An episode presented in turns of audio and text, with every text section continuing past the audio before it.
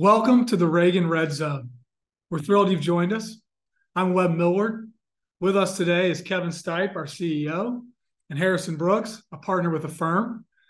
Guys, we're here today to give the highlights of the year, to offer a few trends impacting the brokerage space, and make a few observations about what firms can expect in 2024. But we're also here to turn metrics into action, to help your firm put some points on the board and continue to win in the marketplace. Now, as a quick backdrop, our firm for 15 years has been measuring industry's performance, specifically measuring organic growth and profitability. We do this every quarter by collecting data through our growth and profitability survey, which we refer to as GPS. GPS offers a real time look at the key drivers of value creation in the industry. Again, organic growth and profitability. GPS essentially measures your firm's performance against the best of the best in the industry. So, guys, turning to you. If you think about the past year from a growth perspective, organic growth's at an all time high. We're experiencing record levels of profitability. But what's not being talked about out there in the industry? Yeah, well, I'll, I'll take it. And um, I think the big the big storyline that we're seeing right now is uh, not commercial lines. That's that grabs the headlines, right? Growing at double digits organically. It's benefits and personal lines and what we're seeing happening in the air. And so I want to start with benefits and kind of get kept reaction to what's happening in the benefits world. It's not talked about a lot. The typical agency's revenues, 10% of the revenues are personal lines, 30% is benefits and then the other 60 is commercial lines. So let's talk about the other 40%. And and Webb, you do realize that we have Kevin Stipe here join us. One, we had to explain what a podcast was to him. So this is a big step for him. Two, two-time Econ Club president at Auburn Thank. University. Thank you for finally so I think I think two-time club champion, president of the Econ Club self-proclaimed Kevin Stipe. What do you think? What's going on in benefits? I think benefits is the big forgotten line of business, and and maybe for good reason. Over the last three years, it used to be the line of business that outpaced the others. Over the last three years, it's actually been the third, finishing third out of commercial, personal, and and benefits. And you know, there's some reasons for that that are, are worth talking about because we've spent some time digging into this. Why is benefits growing at six percent when the other uh, commercial and personal are both growing in the double digits. What's going on in, in employee benefits? And and so we've dug into the, the, the some of the stories behind the numbers and some of what's going on in the industry. And if you go to the Kaiser Family Foundation, this is the, probably the best source of data. We can link this somehow to, to this podcast. Um, they've got some really interesting stats in there. And, and one of them is for the last 10 years, benefits inflation, which is the cost of employer health care plans, has actually been growing at a level below 5% for 10 years. And so it's been a little bit like a soft commercial P&C market for benefits brokers who are, you know, getting a commission on these plans. And so there's been a slowing of growth. Now, in the last 12 months, that number's begun to inch back up. It's now 7% this year and may go higher in the future. But that's been an issue. And then beneath that, I think there's another issue that's that's a little bit more quiet and not as well known, and that is that there are employers, a growing number of employers that are leaving the employer-sponsored uh, uh, exchanges. Well, not the exchanges, but they're they're stopping providing employer-sponsored healthcare by giving their employees some money and letting them go buy something out of the exchange. This isn't a big issue, but it, uh, especially among smaller employers like those with under 50 lives and then really like those under 25 lives it's been a growing phenomenon where maybe half of them used to provide employer health care, care plans and now it's something like 40% so it's going down and i think that's pulling some of the dollars out of the system that would otherwise be there for brokers to enjoy so, Kevin, first question then 7% you referenced for benefits growth, right? We've seen the dip. It was kind of 7% in 2019, dipped down during COVID. It's coming back. how long do you think that sustains? The seven percent. I mean, as brokers think about this, is thirty percent of their business. Is this something they want to be all in on, all out? Well, the, Kinda, the- how do you think about Harrison? The funny thing for brokers is, on one hand, they kind of cheer for higher premiums there because that means greater revenue. On the other hand, if we get back to double-digit healthcare inflation, that's just going to mean more firms are going to opt out of the system and go to the government-sponsored healthcare programs. And you know, let me let me say a little something. I mean, Webb, we're from kind of more of a similar generation. Harrison, Well, if you feel that way, sure. millennials. Um, Harrison, just- I'm going to challenge you to do a little bit better job with your age bracket because their desire for a national healthcare program and for paid college tuition and for socialism in general is just a little bit higher than perhaps our generation's a, a little disrespect for capitalism. So if you Yeah, he just called you a can do a- socialist, I think. Yeah, he did. I Yeah. think it I'm gonna give you plenty of time to Yeah. that. you could do a little more work with folks to maybe preach the virtues of capitalism, something that an old econ club president, two timer Yeah, can do, I'd appreciate it. Well, I, Kevin, uh, as a capitalist, benefits has a 15% profit margin, whereas other lines of business, you know, commercial lines, personal lines included, have a 25% profit margin. So, my question to you to kind of close the, the chapter on benefits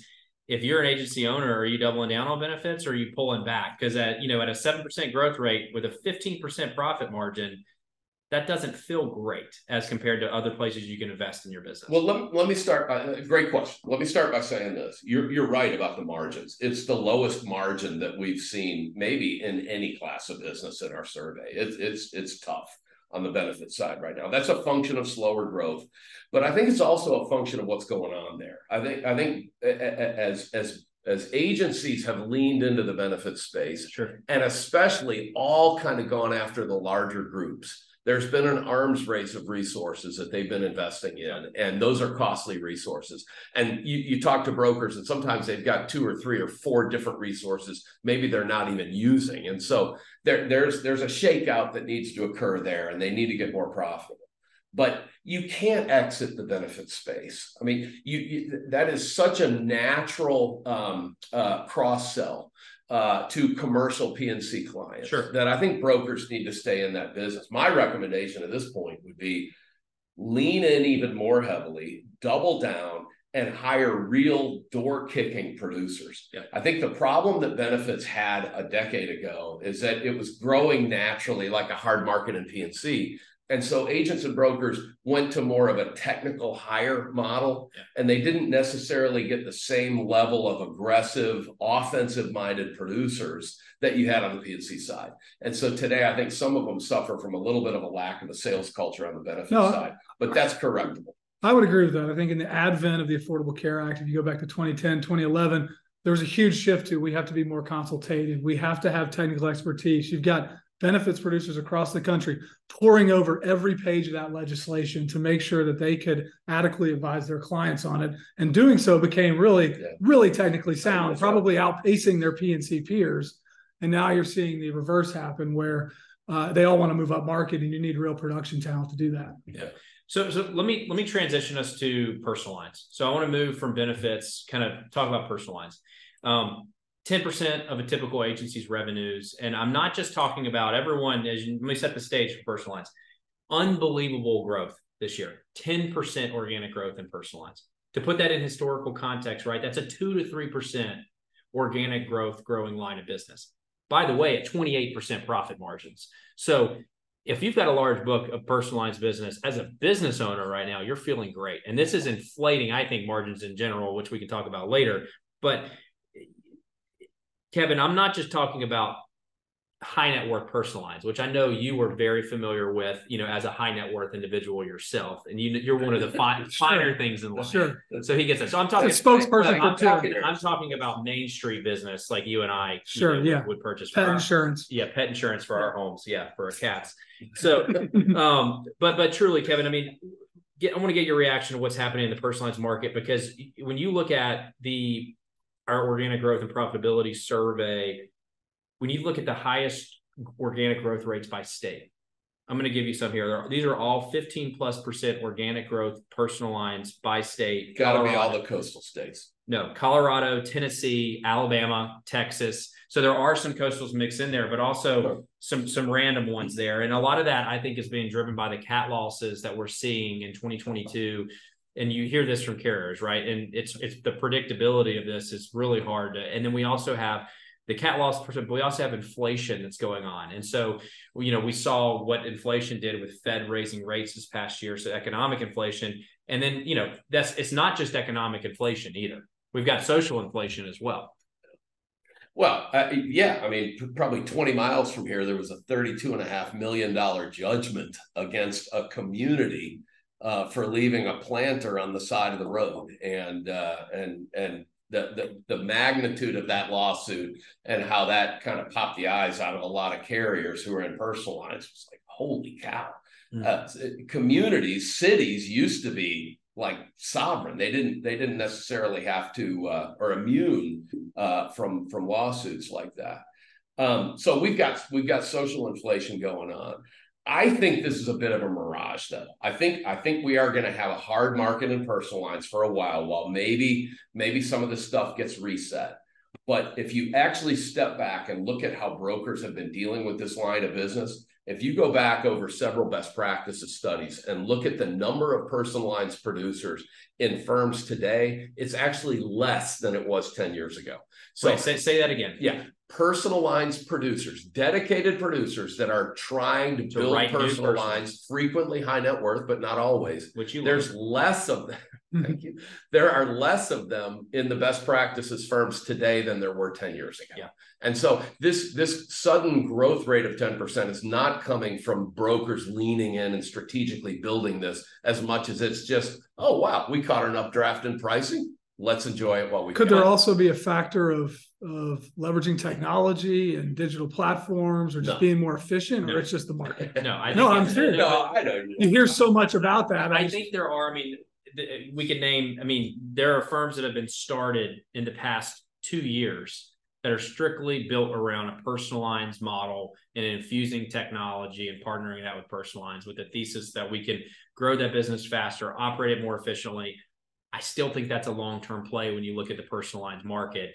And right now, I think if we're really honest with ourselves, it's you've got a couple service people inside of these organizations that are handling a large portion of this personal lines business and right now they are feeling the pressure inside of those organizations. If you're an owner it's great from from a bottom line and top line revenue growth perspective but i don't know if it's sustainable. And so that would kind of be my rallying cry to agents and brokers to say like truly look at your personal lines department and talk to folks and make some investments there because I, I agree. I don't think we're going to sustain 10% organic growth into perpetuity in the future in this line of business. But for the next two to three years, I think we have some pretty good line of sight into high growth, high margins, and that business is sticky. And so um, I, I, would like to see agents and brokers lean into that more and Agreed. you know and, and, to kind of move back to so that. to put you guys on the spot, if you had to pick one right now between benefits and personal lines, you could double down, as you said, your investment in one, yeah. and maybe even go so as extreme to divest in the other. Which horse are you riding into next year and the next five years?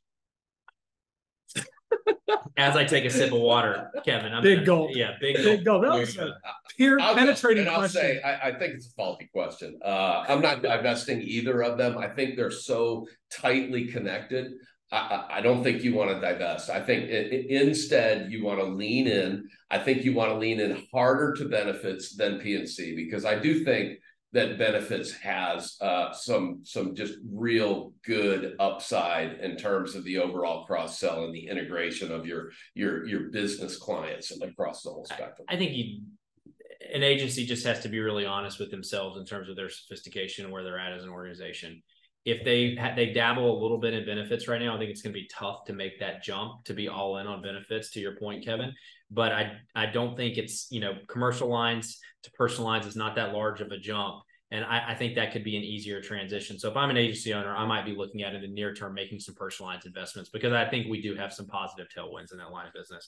But so let, let, let's transition. We're talking about margins being higher, right? And a lot of that's been driven by personal lines um, and you know growth in commercial lines. You know, with those two segments of business generating higher margins than, than the benefits Kevin, what's your take on where margins are right now for agencies? Well, it, it's pretty amazing. We, we, we, the the years leading up to COVID, we hit a new record of sustained twenty percent EBITDA margins for brokers.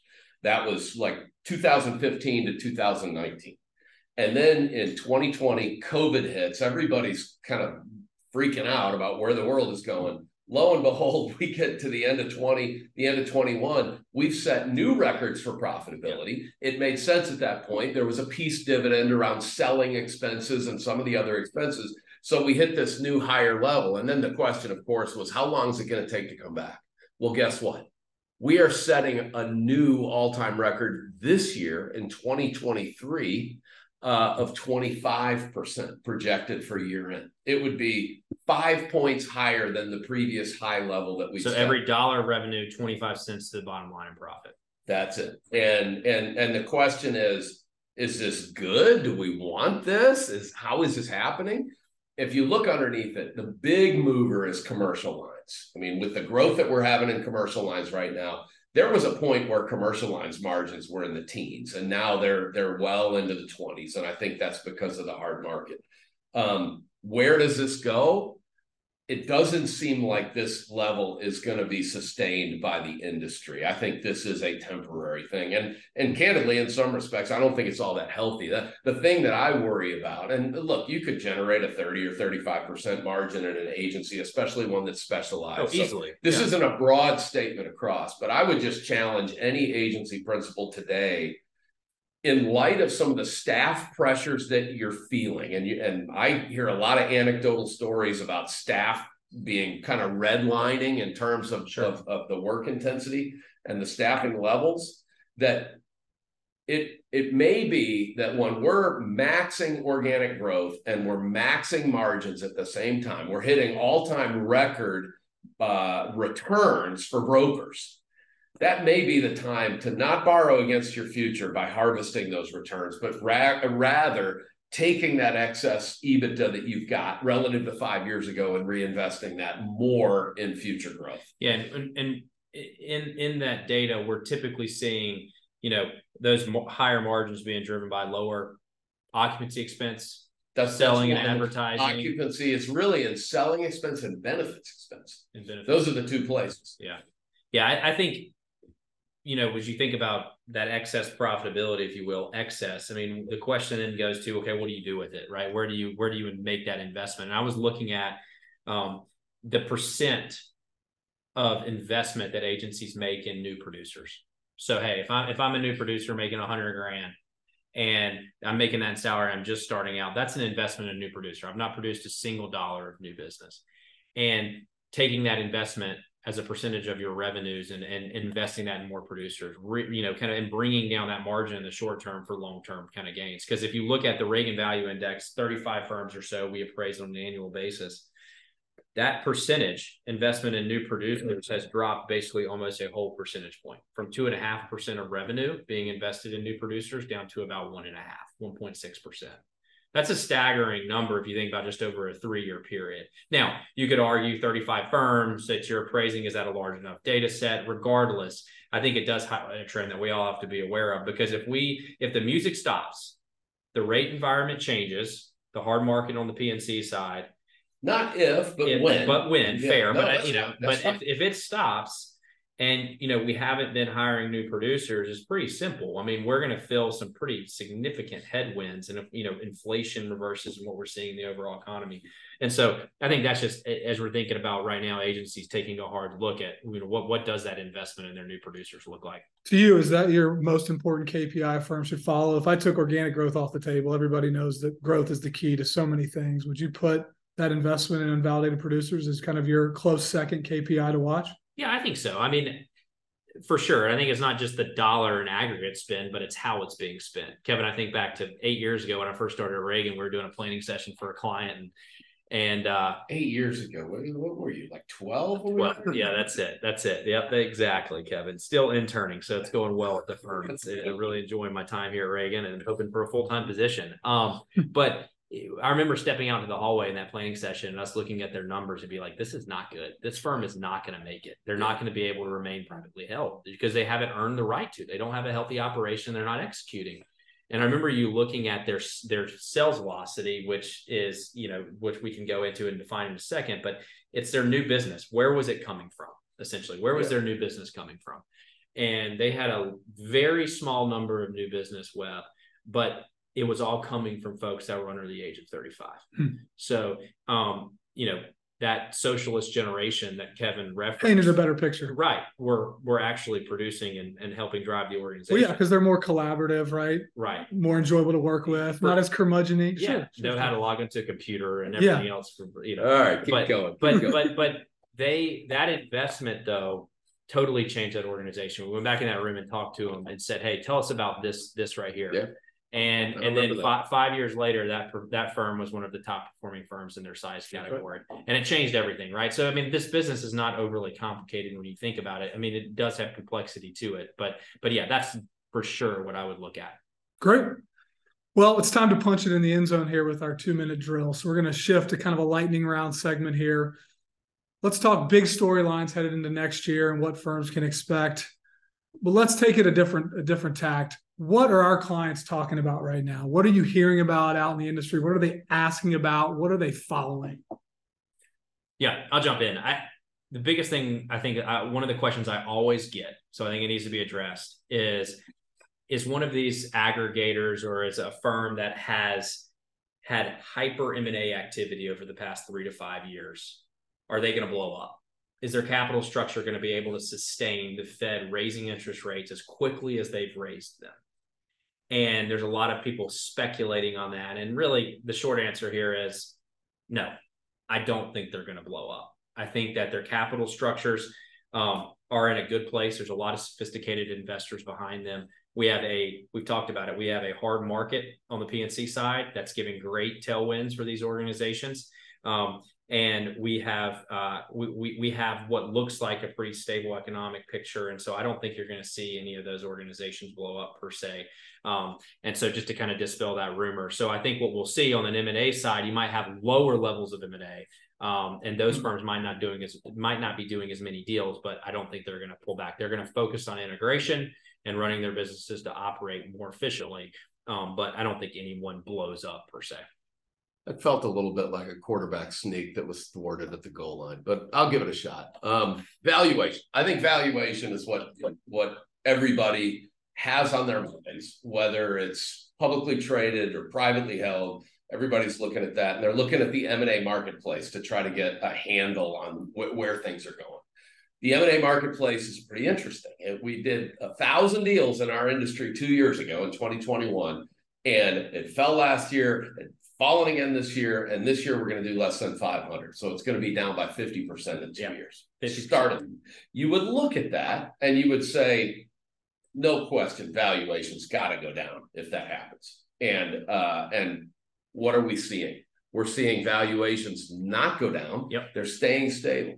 And the reason for that is that uh, that the while the number of buyers has gone down a little bit because of some of the tensions among yep. capital providers, they haven't gone down in numbers enough to really change the the seller friendly dynamics out there. And so valuations have stayed stable and that trickles down from m&a down to private agency uh, uh, brokerage valuations.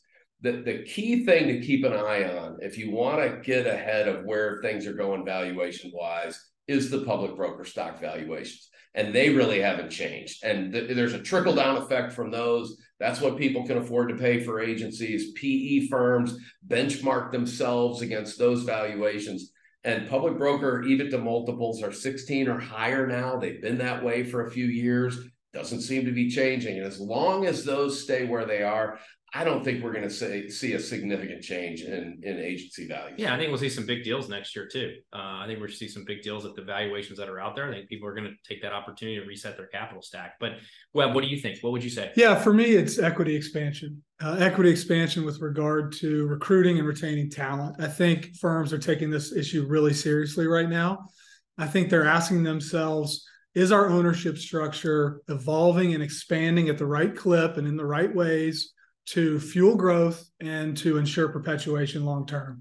I think the best firms out there are really taking a hard look at this and for the first time being willing and open to making some changes to their ownership structure, inviting more to the table. And I think they're doing that because proven and experienced employees, not just producers, employees across the board, proven and experienced, are asking these questions. They want equity, they want incentive plans, they want opportunity beyond just their salary or their commission splits. And they're being offered those things by rivals. That's right. And I think it's interesting. We've talked a lot about growth and what a great year it's been from a performance standpoint. You'd think our firms and our clients would be enjoying the ride right now. And the reason I don't think they are as much is because they're intensely focused on solving this problem. How are we going to address top talent? How are we going to structure ourselves, not just for three to five year growth, but for 20, 50 year growth, really to be in the game long term as a privately held organization. So I'm definitely keeping an eye on that. Great. Right. Anyone got a Hail Mary they want to throw in last minute here? No Hail Marys. Great. Good stuff. Great. Good well, stuff. to wrap up for, for the listeners out there, if you like what you heard and you want to participate in GPS, it's free. It's a custom report. We'd love to have you participate each quarter. Uh, you can see the link in the notes. You can go to the QR code there or just send us an email. We'd be happy to engage and happy to show you how to participate. But with that, thank you for the time. Thanks for joining us and uh, bring on 2024.